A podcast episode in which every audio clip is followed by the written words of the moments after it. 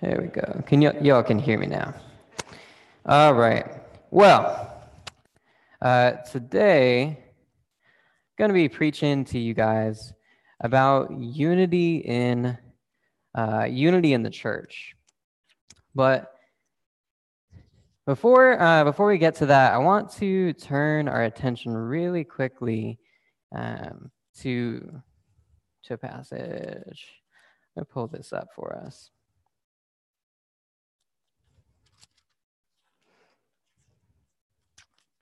Uh, Colossians. This was actually uh, in your guys' notes that you guys received. Colossians chapter 2, verses 13 through 14. And I want to turn our attention to, to this passage or these couple verses really quickly, because as we're thinking about this idea of being united as a church body, uh, we want to remember that we are united in our assurance of uh, the salvation that we have in Jesus Christ. We, as a church body, are united in this salvation um, that Paul talks about in verses 13 and 14 of chapter 2 of Colossians. Um, and he says, And you were dead in the, your trespasses and the uncircumcision of your flesh. God made alive together with him, having forgiven us all of our trespasses by canceling the record of debt that stood against us with its legal demands.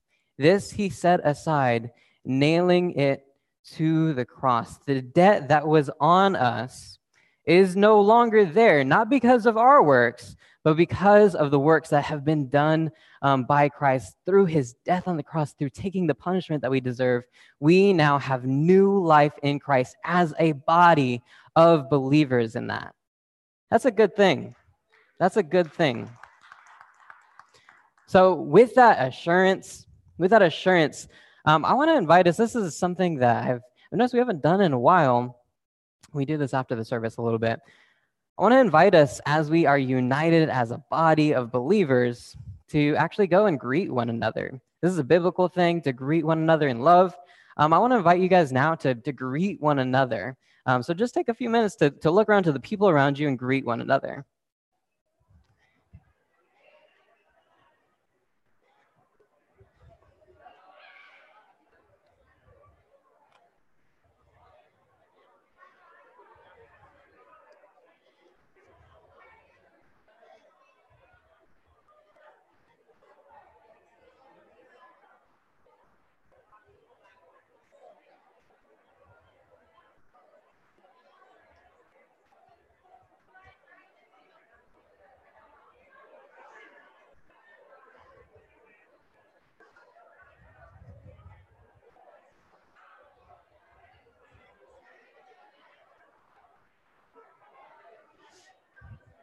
Good morning. Good morning. Hi. Good morning. I do.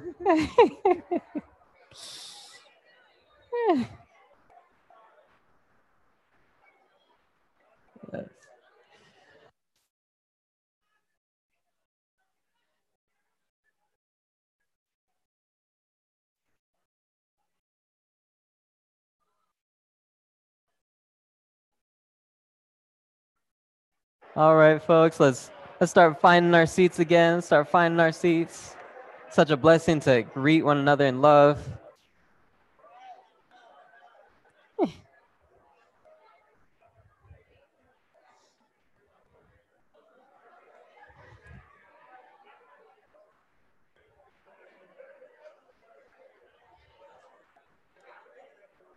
All right, and as y'all are finding your seats, uh, before we start the sermon today, I'm going to go ahead and, and lead us in prayer real quick. Thank you guys for greeting one another. Um, such a blessing to do that. So let me pray for us, and then uh, we'll get started looking at the text today. All right. Uh, dear Lord, thank you so much uh, for the honor that you have given us of uh, not only have you given us such an amazing salvation, um, that you have brought us to yourself and your love through the sacrifice that you have given on our behalf so that we would have unity with you. I thank you for the additional grace that you have um, restored us as a people um, from this deadly pandemic that we are coming out of this pandemic, so it seems. Um, there, there is more health in this community so that we would be able to have unity um, with one another this morning and gathering as a church body and greeting one another um, and just to be in person together. So thank you for the, all of this grace that you have given us uh, in these things. I pray that as you are speaking uh, through me or to me, um, through your word to prepare this sermon, I pray that you'd uh, equip me to uh, this morning just be a capable preacher of your word. Uh, and I pray that you'd bless the ears that hear this, that hear your word, that uh, hear the words that you have given me this morning um, to talk about uh, your word. I pray that uh, this would produce faithfulness um, and just greater fidelity to you um, through the preaching of your word. I pray for these things in Jesus' name. Amen. Well, I want to uh, talk to you real quickly uh, about something uh, I, I have observed lately. So recently, uh, me and my wife Sydney, we were watching this this show on Netflix um, about this girl, and it's a true story. This girl named Anna Sorokin, or Anna, as she's known, uh, Anna Delvey, um, and she she gained notoriety because she, as an outsider, was able to gain access to the upper elite of New York, the, the most wealthy. Um, that's really a, a, group of people that you can't just break into and make community with. Um, these are the people who are the wealthiest, who are um, on magazine covers, who um, are basically controlling a lot of the media in um, and the finances of the United States and specifically of New York. And this girl, Anna, who is not even from the United States, not from New York, she's from a, a she's from basically Germany. Um, she managed to uh, create this persona. Um, she she changed her name to something that she thought would be more presentable to people. She changed her name from Anna Sorokin to Anna Delvey. Um, and she created this whole persona and pretended as though she actually fit in with these people. And she fooled people. She told people that she was a German heiress, that she had all this money. Um, and in the midst of all this, everybody believed her because she was so confident about herself. Everybody just believed her because she said so. Um, but the story being the story that it was, we, we now know that uh, basically her whole story that she was not being honest about uh, her, her situation, about who she was. That's what the whole show is basically about. Um, and so this persona that she took on, she, she became really proud in order to, to maintain this persona. How dare you question who I am? That's a lot of the kind of way that she interacted with people. Like, you, you think that I'm not the person who I say that I am, and that's how she was able to defend herself. She was really proud. And she claimed um, the status that she had attained, that she deserved that status, that she actually belonged there. Um, she claimed that she was uh, a self made person, but also came from um, all this great wealth. But all of this was fiction. It was a lie that she, uh, she made up so that she would be able to fit in with these people. And when we think about it, I think many of us have at some time maybe stretched the truth or accentuated certain things about ourselves in order to fit in with a certain group. We may not have changed our whole uh, person and become a whole new person in order to do that, um, but we've we have changed ourselves in order to fit in. And uh, our culture actually tells us um, that you've probably heard this cliche at this point that you got to fake it until you make it. Or TED Talks will tell you that you have to fake it until you become it. Uh, you have to change yourself in order to get access to this inner circle. You have to give in order to get. And that honestly it's kind of a garbage gospel. That you have to give in order to get, that you have to change yourself, um, that you have to fake it until you make it. Thank goodness that we have a gospel that because we have gotten and now we give, because we have received what Christ has done for us, we are changed because of what he has done for us. That we do not have to change ourselves and become something in order to be accepted by God, but he makes us acceptable to himself. This is the gospel that we believe and we are united in. We are a part of this because of what God has done in, uh, in us, what God has uh, done uh, for us. We are a part of this community and we have unity because of it. We are not outsiders, but we have become insiders through what Christ has given to us. So, in our church covenant, two weeks ago, uh, Pastor T, he talked about this idea of conversion, this idea of conversion and living by faith. And that really makes up the first paragraph of the covenant that we have. And then last week, Pastor Tim, he talked about um, this idea of how the scriptures they make up uh, everything they're the foundation for what we believe and what we do as a church the scripture is the foundation and so to build on that I'm going to turn our eyes to the scriptures to inform more of what we believe in our covenant as a church. Um, this is the third paragraph of our covenant. This week we do not have the covenant in um, our bulletin, but I'm going to go ahead and read this third paragraph, and it's really just a sentence for us. Um, and it says this This is what we, as members of this church, have agreed upon. We will work and pray for the unity of the Spirit through the bond of peace. So I want y'all, um, whether you uh, are a member of this church or not, I want you to uh, uh, repeat after me, all right? We will work and pray for the unity of the Spirit through the bond of peace. Say it one more time. We will work and pray for the unity of the Spirit through the bond of peace. That's going to be the main focus of our talk today, uh, of this sermon today. And that text, or really those words, come from Ephesians chapter 4, verse 3, which Pastor Tim read for us this morning. And so I want to, uh, before we, we'll just actually jump straight in to Ephesians 4. So on my Bible, it's page 1457. It's a different page probably for you. Um, Ephesians 4, uh, and we're going to look at verses 1 through 6 of Ephesians 4. So go ahead and turn there in your Bibles if you have one. Uh, turn on your Bible if you have one, and scroll to uh, chapter 4, verses 1 through 6. And so, to remind us again of the verses that Pastor Tim said this morning, I, this is the Apostle Paul here, I, therefore, a prisoner for the Lord, urge you to walk in a manner worthy of the calling to which you have been called, with all humility and gentleness, with patience, bearing one, uh, one, bearing with one another in love, eager to maintain the unity of the Spirit in the bond of peace.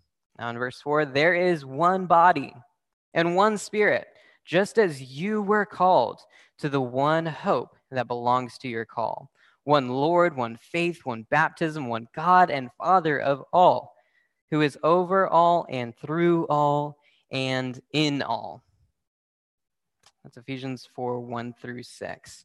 And so I want to uh, shed a little bit of light on really the this book or really this letter um, called Ephesians. This letter was written by a man named Paul. He was called by God uh, to be what he would call himself the apostle to the Gentiles, uh, Gentiles being anybody who is not Jewish.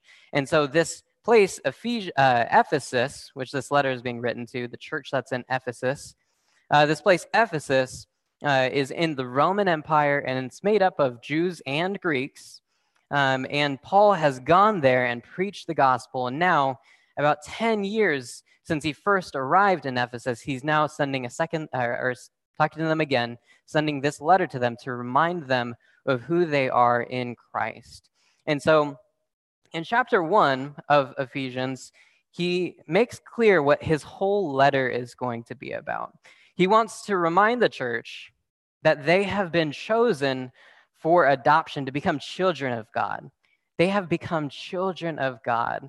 And because they are children of God, he wants them to also remember that God has chosen them Even before he chose Abraham's family, in fact, before the foundations of the world were put in place, God chose these people to be his, to be his children, to be adopted. Um, God has chosen these people. Um, and so that's a big deal since the whole Old Testament is really uh, about Abraham's family. Um, to say that these Gentiles were chosen before Abraham's family, before the foundation of the world were put in place, that's a big deal that he's, uh, that's a big statement that he's making there. And not only that, the mystery of how God was bringing humanity as a whole back to himself to have unity, since that unity was broken because of sin, um, the mystery of how he was going to do that has been revealed through Jesus Christ and has been extended not to just Jews, but to Jews and Gentiles, people of all nations, people of all different kinds of families. And so, because these Jews and Gentiles have been brought in and have been made children, because they are the children of the Most High, they are heirs to the promise. These unrelated people have become spiritual siblings, not by birth, but by rebirth into Christ through the Spirit. They have become spiritual siblings. And we too, like the Ephesians, many of us not being Jews, many of us being Gentiles, and have received this conver- conversion also have become spiritual siblings. Okay? So we're going to talk a little bit more about that. Um, and so I have three main points for you based off of our text uh, in Ephesians 4 1 through 6. First, walk worthy of the calling. Walk worthy of the calling. Second, just the words one body. And third, one spirit. Walk worthy of the calling, one body, and one spirit. And so, to talk more about this, this first piece, right? Paul says, I therefore, a prisoner of the Lord, urge you to walk in a manner worthy of the calling, in a manner that is fit for a called person. And what has he called them? What has he called these people who have been called to himself? What are they called? Well, if we look back to, uh, again, Ephesians 1, starting in verse 4, even as he chose us, even as he called us in him before the foundation of the world, that we should be holy and blameless before him. He has called these Ephesians or these, these believers, these Gentiles, um, and really us too, he has called us holy and blameless before him. In love, he, he predestined us for adoption to himself as sons through Jesus Christ. He has called us sons and daughters. Uh, in, uh, in verse 8, which he lavished upon us in all wisdom and insight, making known to us the mystery of his will according to his purpose, which he set forth in Christ as a plan for the fullness of time to unite all things to himself, things in heaven and things on earth. In him we have um, obtained an inheritance. He has called us heirs. So really there's there's four things here. Back in sorry ephesians uh, 1 7 in him we have redemption through his blood. He has also called us redeemed. So he has called us four things. He has called us holy. He has called us adopted. He has called us redeemed and he has called us heirs. And so now in ephesians 4 the main text that we're looking at we ought to walk worthy of those things we ought to walk worthy of being called holy. We ought to be uh, walking worthy as adopted, redeemed heirs. And Paul says this as he is a prisoner, as he is a prisoner in a stinky jail. Paul still considers himself a holy, adopted, redeemed heir. And he talks about these Ephesians, these Christians, these believers who likely are persecuted because of their faith um, he wants to remind them that they also ought to walk worthy um, of this holy, adopted, redeemed um, inheritance that they, um, they have received, that they have been called. So walk worthy of that calling. And how do you do that? How do you do that? Well, uh, he says the way that you do that is firstly, you ought to walk with humility and gentleness. And when Jesus he talks about humility, In Ephesians, or sorry, Matthew 23, 11 through 12, um, he teaches us what humility looks like when he says, The greatest of you shall be a servant. Whoever exalts himself will be humbled, whoever humbles himself will be exalted. Humility looks like being a servant. And so when you are walking worthy of that calling, we ought to walk as servants in this upside down kingdom that we are a part of, that is God's kingdom. This upside down kingdom where we are heirs, we are also servants. We are humble heirs. And he says also, when he talks about gentleness, Jesus teaches us that gentleness looks like this in Matthew 11, 28 through 30. He modeled uh, gentleness when he says, Come to me, all who labor and are heavy laden, and I will give you rest. Take my yoke upon you and learn from me, for I am gentle. Somebody say gentle. I am gentle and lowly in heart, and you will find rest for your souls. For my yoke is easy and my burden is light. He's not making things extremely hard for people. He says, My burden is light. That's what gentleness looks like. I have a, I have a short anecdote to, t- to tell you about humility and gentleness. Um, the other day, I was, uh, maybe, maybe some of you guys don't know this. I am a teacher at a school called Cornerstone. and uh, I'm a Bible teacher there along with uh, Tasha. Uh, Tasha. And uh, I teach Bible for grades 5 through 12. And in my ninth grade class, we've been talking about the topic of uh, apologetics. And we were thinking about how does uh, how does the Bible talk about how to do apologetics? And so, First Peter chapter three talks about how um, when when engaging in sharing and defending the faith, uh, you ought to do this with gentleness and humility, with gentleness and humility. And so, at Cornerstone, it is not required for all of our students to be believers, and so because of that, there's some who are not. And so, uh, and sometimes throughout the year, I would engage in kind of apologetic like conversations with my students. And so I went out on a limb and I asked the students that I engage with in these apologetic conversations, I was like, so do you guys think that I come across uh, with, with as humble and gentle? And I, I asked them this in front of the whole class. And then they answered, and they said no. uh, and so that was a learning moment for me. I had to become more gentle and humble in my approach. Um, and maybe that, that looks a little bit uh, different for each, each person um, and each time. Uh, but uh, yeah, that was a learning moment for me of how to be more humble and gentle in my approach when I'm having these apologetic conversations. And so, um, as I was thinking through this, how can I be more humble? I, I'm a pretty humble person. Um, how can I be, how can I be more gentle? I'm I don't think of myself as ungentle.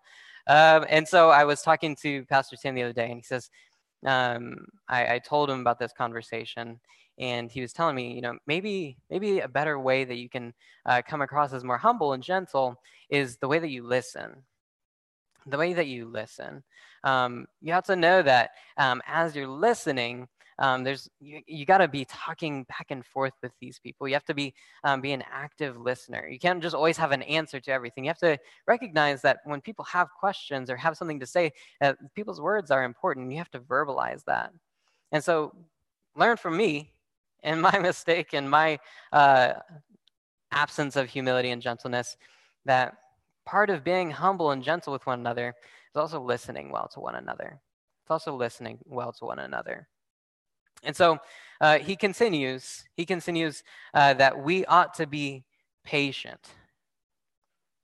When we're walking worthy of this calling, we ought to be patient. And we're not patient for nothing. We are patient because we're waiting for something.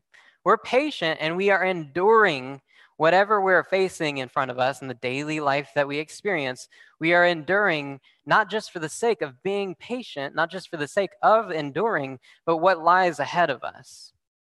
But because of what lies ahead of us, we look forward to the hope, which is that inheritance, that inheritance that we are looking forward to. Do not forget that you are heirs in the midst of this. That's why we ought to be patient. That's why we ought to be patient. And then he says that you should be bearing with one another in love. Bearing with one another in love. And when I think about this, I think of this word called uh, long suffering. If some of you guys have heard that word before, um, where you are just suffering for a long time with people, putting up with a lot of stuff.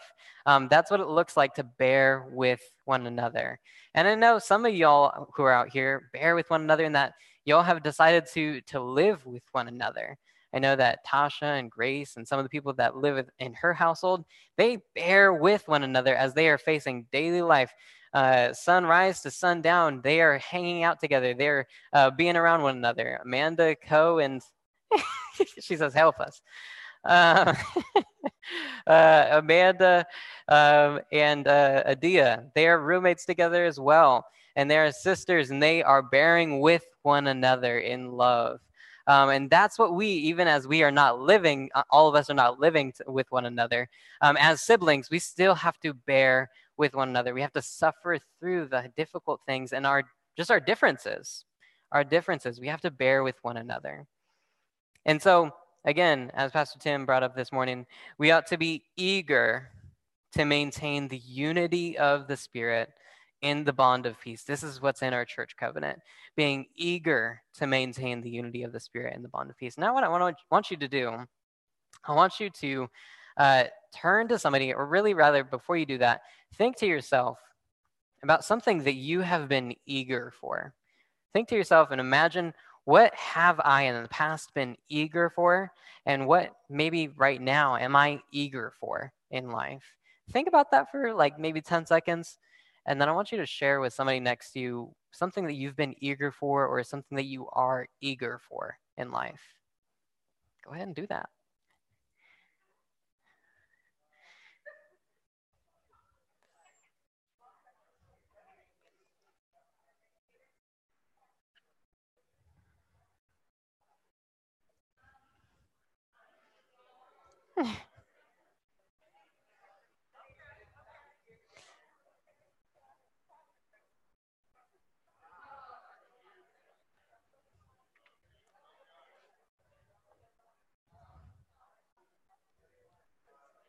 Yeah. Okay. So y'all are thinking about the things that you're that you're eager eager about. Yeah. All right. so for for me, for me, let me tell you something that I've been eager about in life. When I think about just the pinnacle of eagerness in life, and it has been like since I was a little kid, even up to now. Like when I think of eagerness, I imagine uh, Christmas morning or the night before Christmas. Uh, you have, I mean, and this was when I was a little kid, and this is even now. The night before Christmas, I'm eager for the morning when I wake up, and I know I got those presents that I am going to open and that I'm going to give. I, I didn't give gifts when I was younger, but now I know the pleasure of giving gifts to my wife. Um, and there's that eagerness, that excitement that's in you um, to go and to open those presents and to give those presents Christmas morning. It's awesome. Um, and so when we're thinking of this eagerness and the examples that you yourself thought of, um, that feeling that you feel when you are eager, we ought to also have that same attitude, that same mindset when we are eager to maintain the unity of the Spirit in the bond of peace have that same excitement, that same drive, um, looking forward to maintain the unity of the Spirit in the bond of peace. Uh, the bond of peace. And what does unity look like? It means, like we just said, being a servant, being gentle, being patient, bearing with one another. We ought to be eager to do these things. We ought to be eager to do these things. And then to that second piece, right? Eager to maintain the unity of the Spirit in the bond of peace. The bond of peace. We got to be thinking of what ties us or glues us together. What glues us together? What enables us to actually um, be eager to ha- maintain this unity? The glue, the ligaments that tie this body together is the peace that we have one, with one another and the peace that we have with Christ because of what Jesus has done for us on the cross in dying for us, in forgiving us, in redeeming us, in making us children and heirs with Him in our salvation, looking forward to that hope. Looking forward to the hope. This is the bond that ties us together. This is that peace. And so, I want to move on to our second point this idea of being one body. This idea of being one body. And so we'll look back at the text. Um, he says in verse 4 There is one body and one spirit, just as you were called to the one hope that belongs to your call, the one Lord, the one faith, the one baptism, the one God and Father of all, who is over all and through all and in all. And so, as one body, we have one hope that's tied to that calling that we have. And that one hope is the ultimate revelation. We have had a small revelation, or I mean, a, a, a, first revelation in that we have uh, seen and learned what the Jews in the Old Testament were looking forward to. How is God going to redeem his people and reunite us with himself? We have seen that in what Jesus Christ has done on the cross. But we look forward to the final revelation, right, that you guys have maybe heard of in the book of Revelation. We look forward to the final revelation where the curtains are open. When the curtains are open, where the things that are invisible to us now will become visible to us, where the things that are hidden will be revealed. That while we now recognize that we cannot see our God, we will truly see the Lord in glory. And this is what it says this is what it says looking at Revelation chapter 7. Revelation chapter 7, verse 9. Look at the back of your Bible.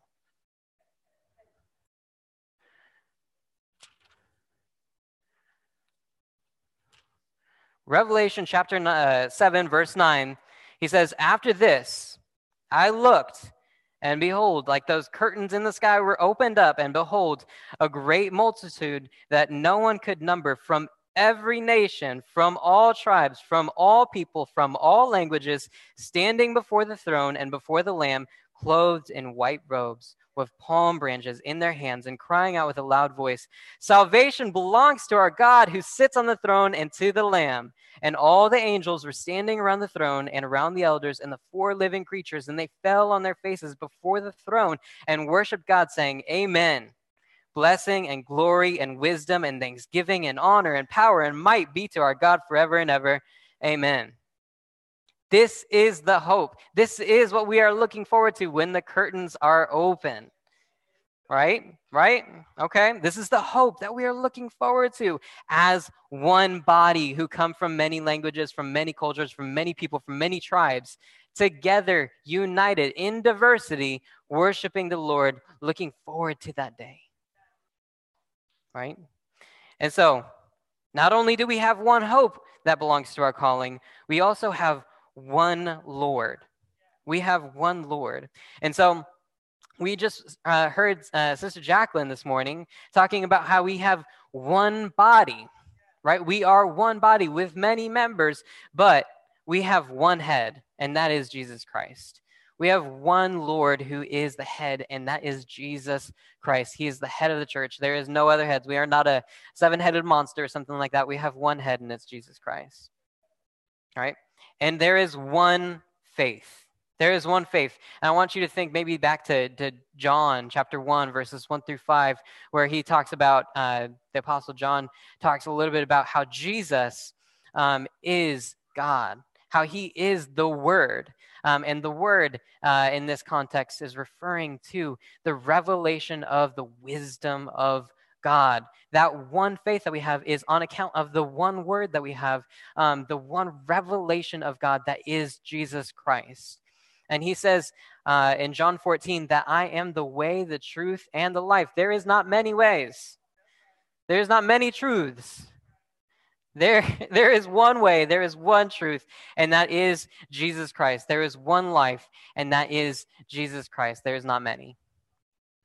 And so he also says that there is one baptism. And again, drawing your attention back to First Corinthians, some of you guys might remember this from reading First Corinthians. In the first chapter, Paul is talking to these people about how there are many divisions among them, there are many factions among them, and they have uh, been baptized by Apollos, and some have been uh, baptized by John and by Paul and by Peter. Um, and all these different, th- they think that there's many baptisms. But Paul's like, no, you have been baptized into one Jesus Christ, one Lord, one Spirit um, that you have been baptized into. There is one baptism, right? And so then he, last of all, he concludes when he says, There's one God and Father of all, who is over all and through all and in all. And so I want to go back, go back even further to um, the relationship that really started with Paul in the book of uh, Paul and uh, the Ephesians in the book of Acts, chapter 19. So I'm gonna just briefly go over this with you or for you. Um, back in Acts, uh, really 18, Paul first went to the synagogue that was in Ephesus and he preached uh, about Jesus and he reasoned with the, Jew, the Jews that were in the synagogue um, for a short while. And the Jews that were in the synagogue, they were interested by what Paul was preaching. And, they, and so they said, Will you stay with us longer? But Paul, he had to continue on his journey. He says, you know, I'll be back. As I, I'll come back. And so Paul, he makes his, he finishes his journey and he makes a second journey on his journey back to uh, through all these cities that he's preached the gospel in, uh, he comes back to this land of, uh, or this city of Ephesus. And when he first arrives, we'll actually just turn back there real quick uh, to, to, uh, to Acts 19. And I want to share with you uh, verses 1 through 6 of Acts 19. Give you a couple seconds to get there. I'll just start. Uh, starting in verse 1 And it happened that while Apollos was at Corinth, Paul passed through the inland country and came to Ephesus. There he found some disciples. Verse 2. And he said to them, Did you receive the Holy Spirit when you believed? And they said, No. We have not heard it that there is a Holy Spirit. And he said, Into what then were you baptized? They said, Into John's baptism. And Paul said, John baptized with the water or the baptism of repentance, telling the people to believe in the one who was to come after him, that is Jesus. On hearing this, they were baptized in the name of the Lord Jesus. And when Paul had laid hands on them, the Holy Spirit came on them, and they began speaking in tongues and prophesying. There were about 12 of them. Uh, and so, and so um, this this thing that happens, uh, he goes and he returns and he sees these folks who are there, maybe people who really aren't uh, part of the synagogue, like he originally intended to return back to, but he goes and he speaks to these people, these 12 um, disciples who have uh, been following after the uh, John the Baptist's teaching and have received his baptism, but now they re- receive that one baptism in the Lord Jesus Christ, and amazing things start happening through them. They begin to prophesy and to speak in tongues. But then something odd happens. When this amazing, miraculous thing happens, something kind of the opposite happens. Immediately after this, he goes and he goes back to the synagogue, probably hoping that they're going to believe. But then he goes and he reasons with them some more. They were so excited for him to come back. And then they say, Oh, wait, I actually don't want that. That's not what I ordered. Um, and so they, they send Paul out of the synagogue. We don't want to reason with you anymore. We don't want to hear about Jesus Christ anymore. Um, you go on your way. And so Paul, he, he does.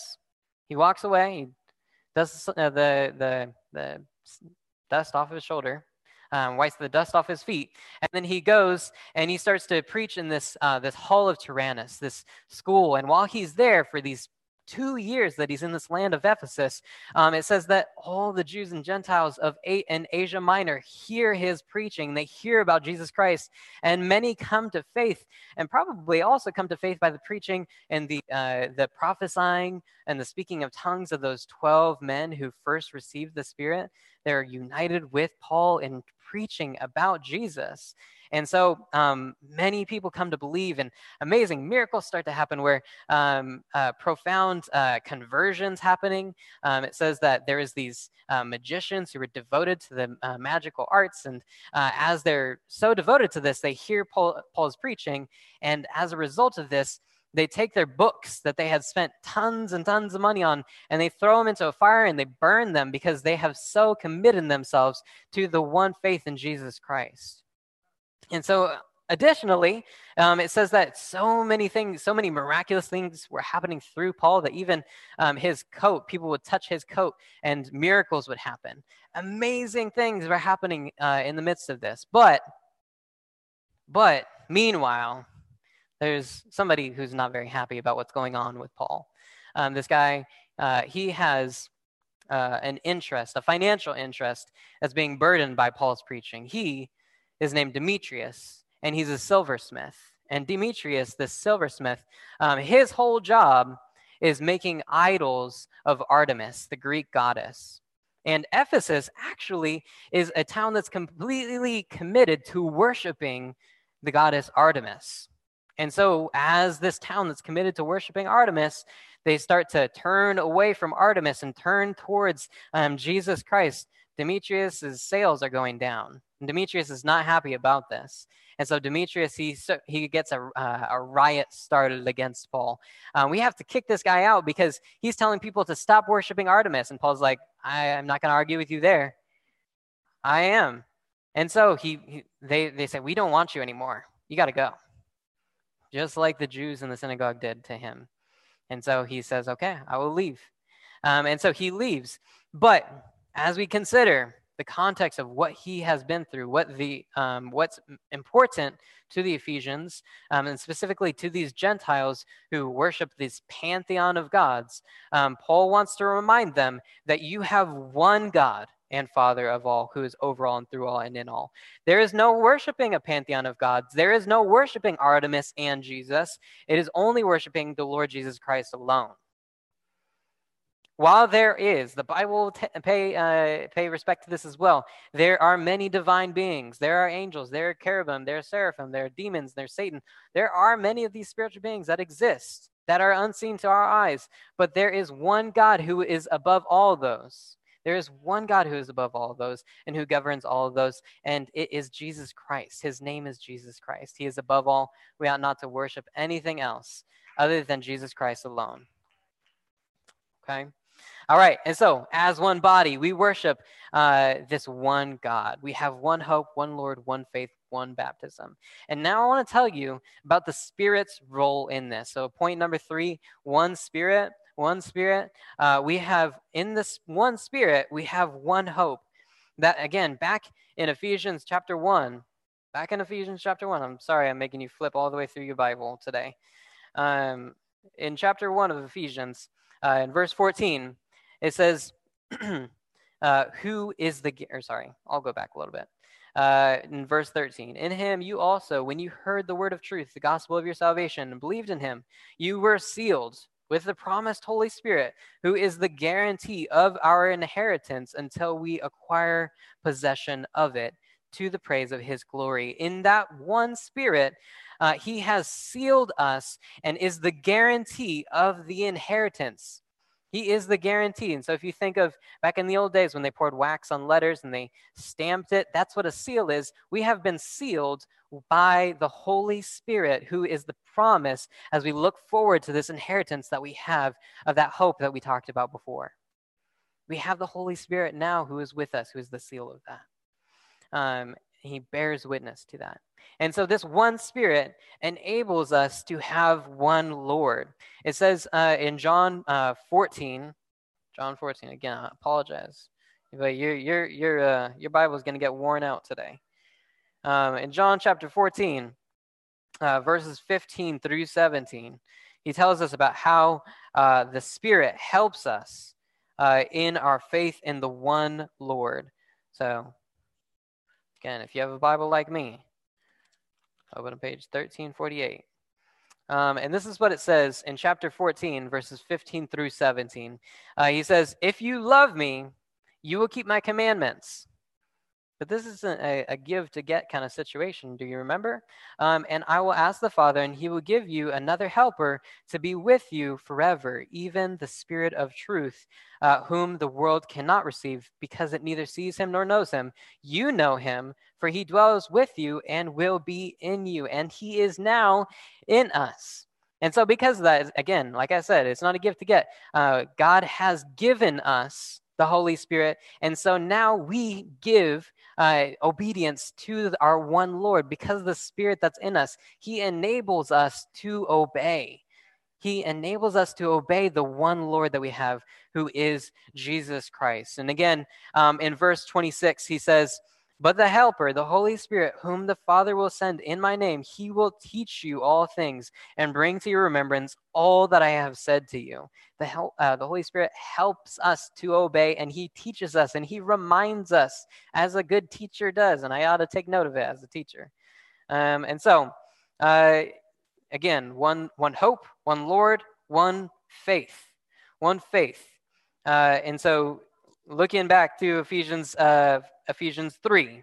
Ephesians 3, uh, verses 14 through 17, he says, For this reason I bow my knees before the Father, from whom every family in heaven and on earth is named, that according to the riches of his glory he may grant you to be strengthened with power through his Spirit in your inner being, so that Christ may dwell in your hearts through faith, that you, being rooted and grounded in love, may have strength to comprehend with all the saints what is the breadth and length and height and depth. The Holy Spirit enables us to have that one faith. The Spirit enables us to have faith, okay? And then that one baptism that we have, right? And uh, while we are, and we have, many of us have experienced this baptism where we um, publicly go and confess our sins and we are plunged into a, a strange pool and we come up out of the water.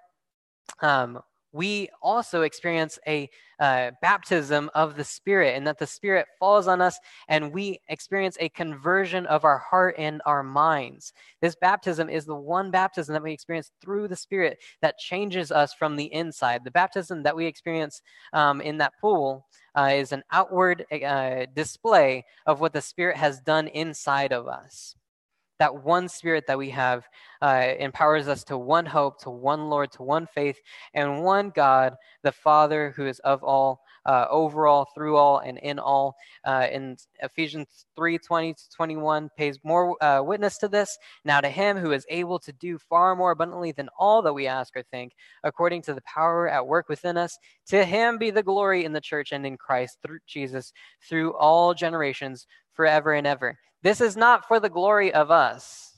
This is not for the glory of Pastor Tim or for me or for Isaiah or for Grace.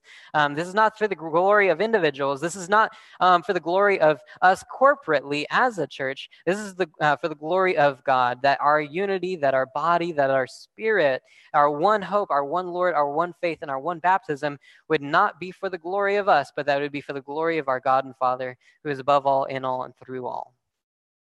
Okay? And so, uh, and so, here's what you need to do today. Here's what you need to do today. Um, you need to, if you have not, I encourage you through the Spirit that is in me and the Spirit who is hopefully um, speaking to you, that you would believe the gospel about Jesus Christ that you would believe that because of God's great love, even while we are his enemies, because of our disobedience and because of our desire to make ourselves God instead of him, and in his great love for his uh, for us, that even while people who are just like us put him on the cross in his love, his death would be life for us.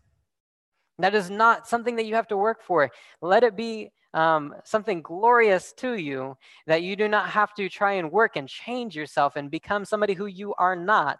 Um, that you do not have to go and do all these works in order to receive um, uh, membership in the unity with God or with us.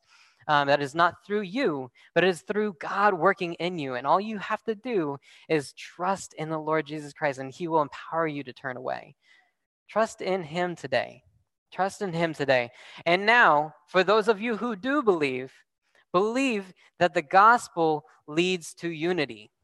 That the gospel is not just about me and my personal relationship with God and my devotions and all that kind of thing. No, the gospel is meant to unify us as well, to unify us as one people. This is uh, the vision that John received in Revelation wasn't just about um, lonely old me worshiping the Lord Jesus Christ and singing out to him. No, it was people from all tribes, nations, tongues, all these people who are worshiping the Lord together, diversity in unity. The gospel is about us being a kingdom of God, a kingdom of heaven, a people of God.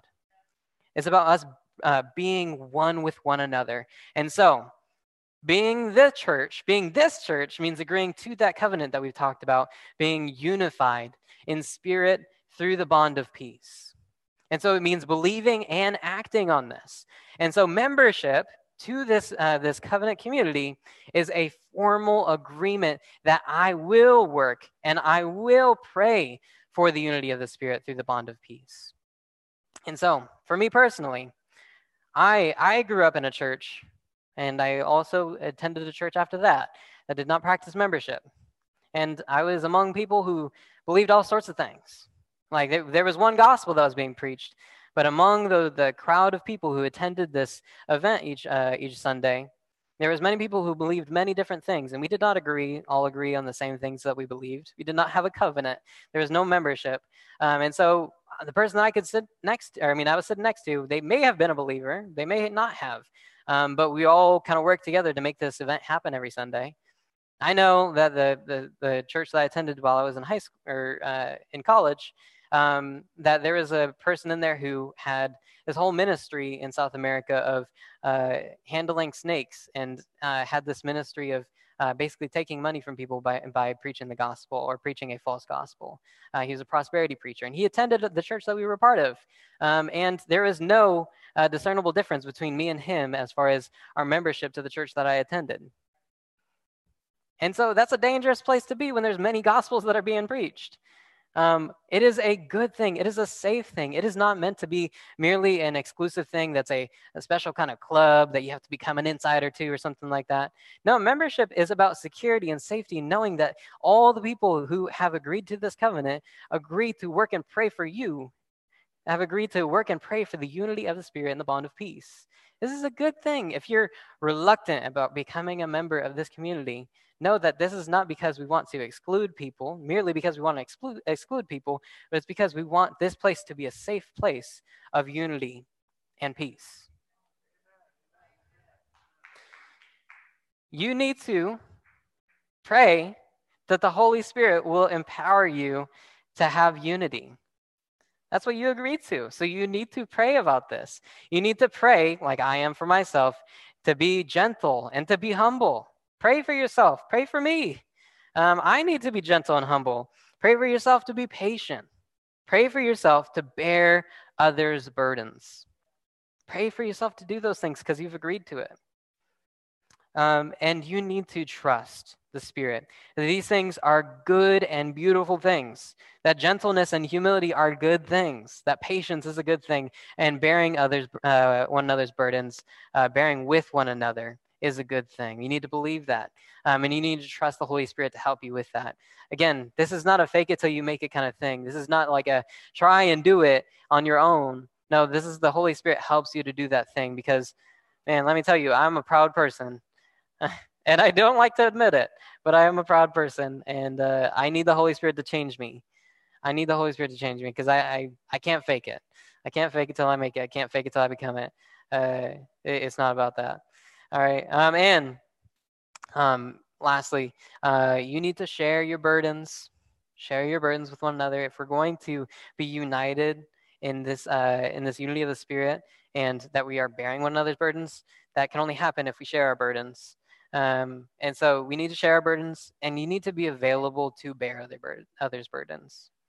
You need to be uh, sharing them, and you need to be available to help others with their burden. All right. And so we, we as a church, we will work and we will pray for the unity of the Spirit through the bond of peace. That's what we've agreed to. And so, if we're going to say that we are working and praying for these things, then we actually need to get together to pray about these things. We need to pray that the Spirit would enable us to this. Um, we need to get together to pray for unity and peace in this community.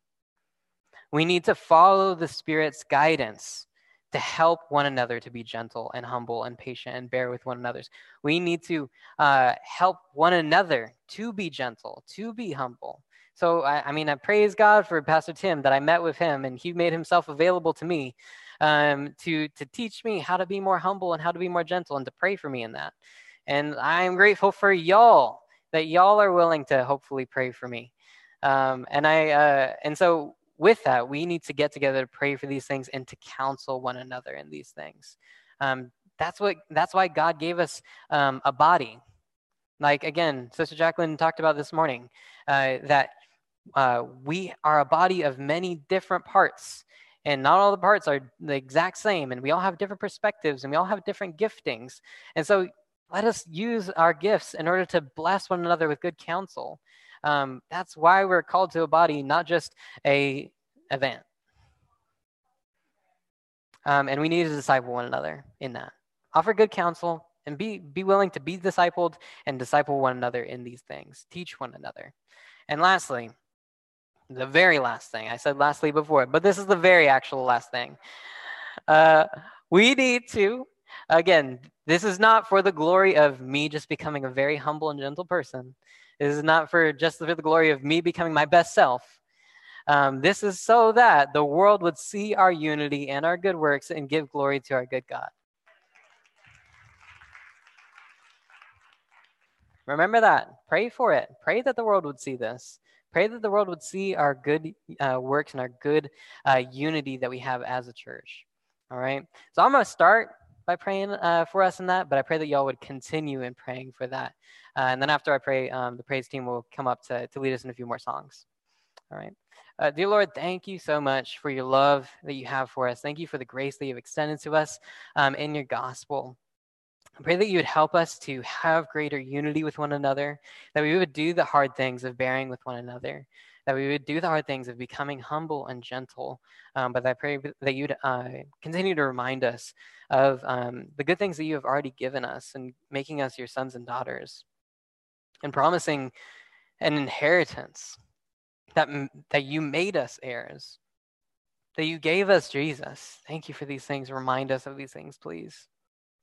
Pray that you'd help us um, today to, uh, to continue to consider these things and think about things and think about ways um, that we can promote this uh, practically. Pray that you'd uh, unite us uh, in prayer for one another and counseling one another and discipleshiping, uh, discipling one another um, towards uh, sanctification and just growing closer to you.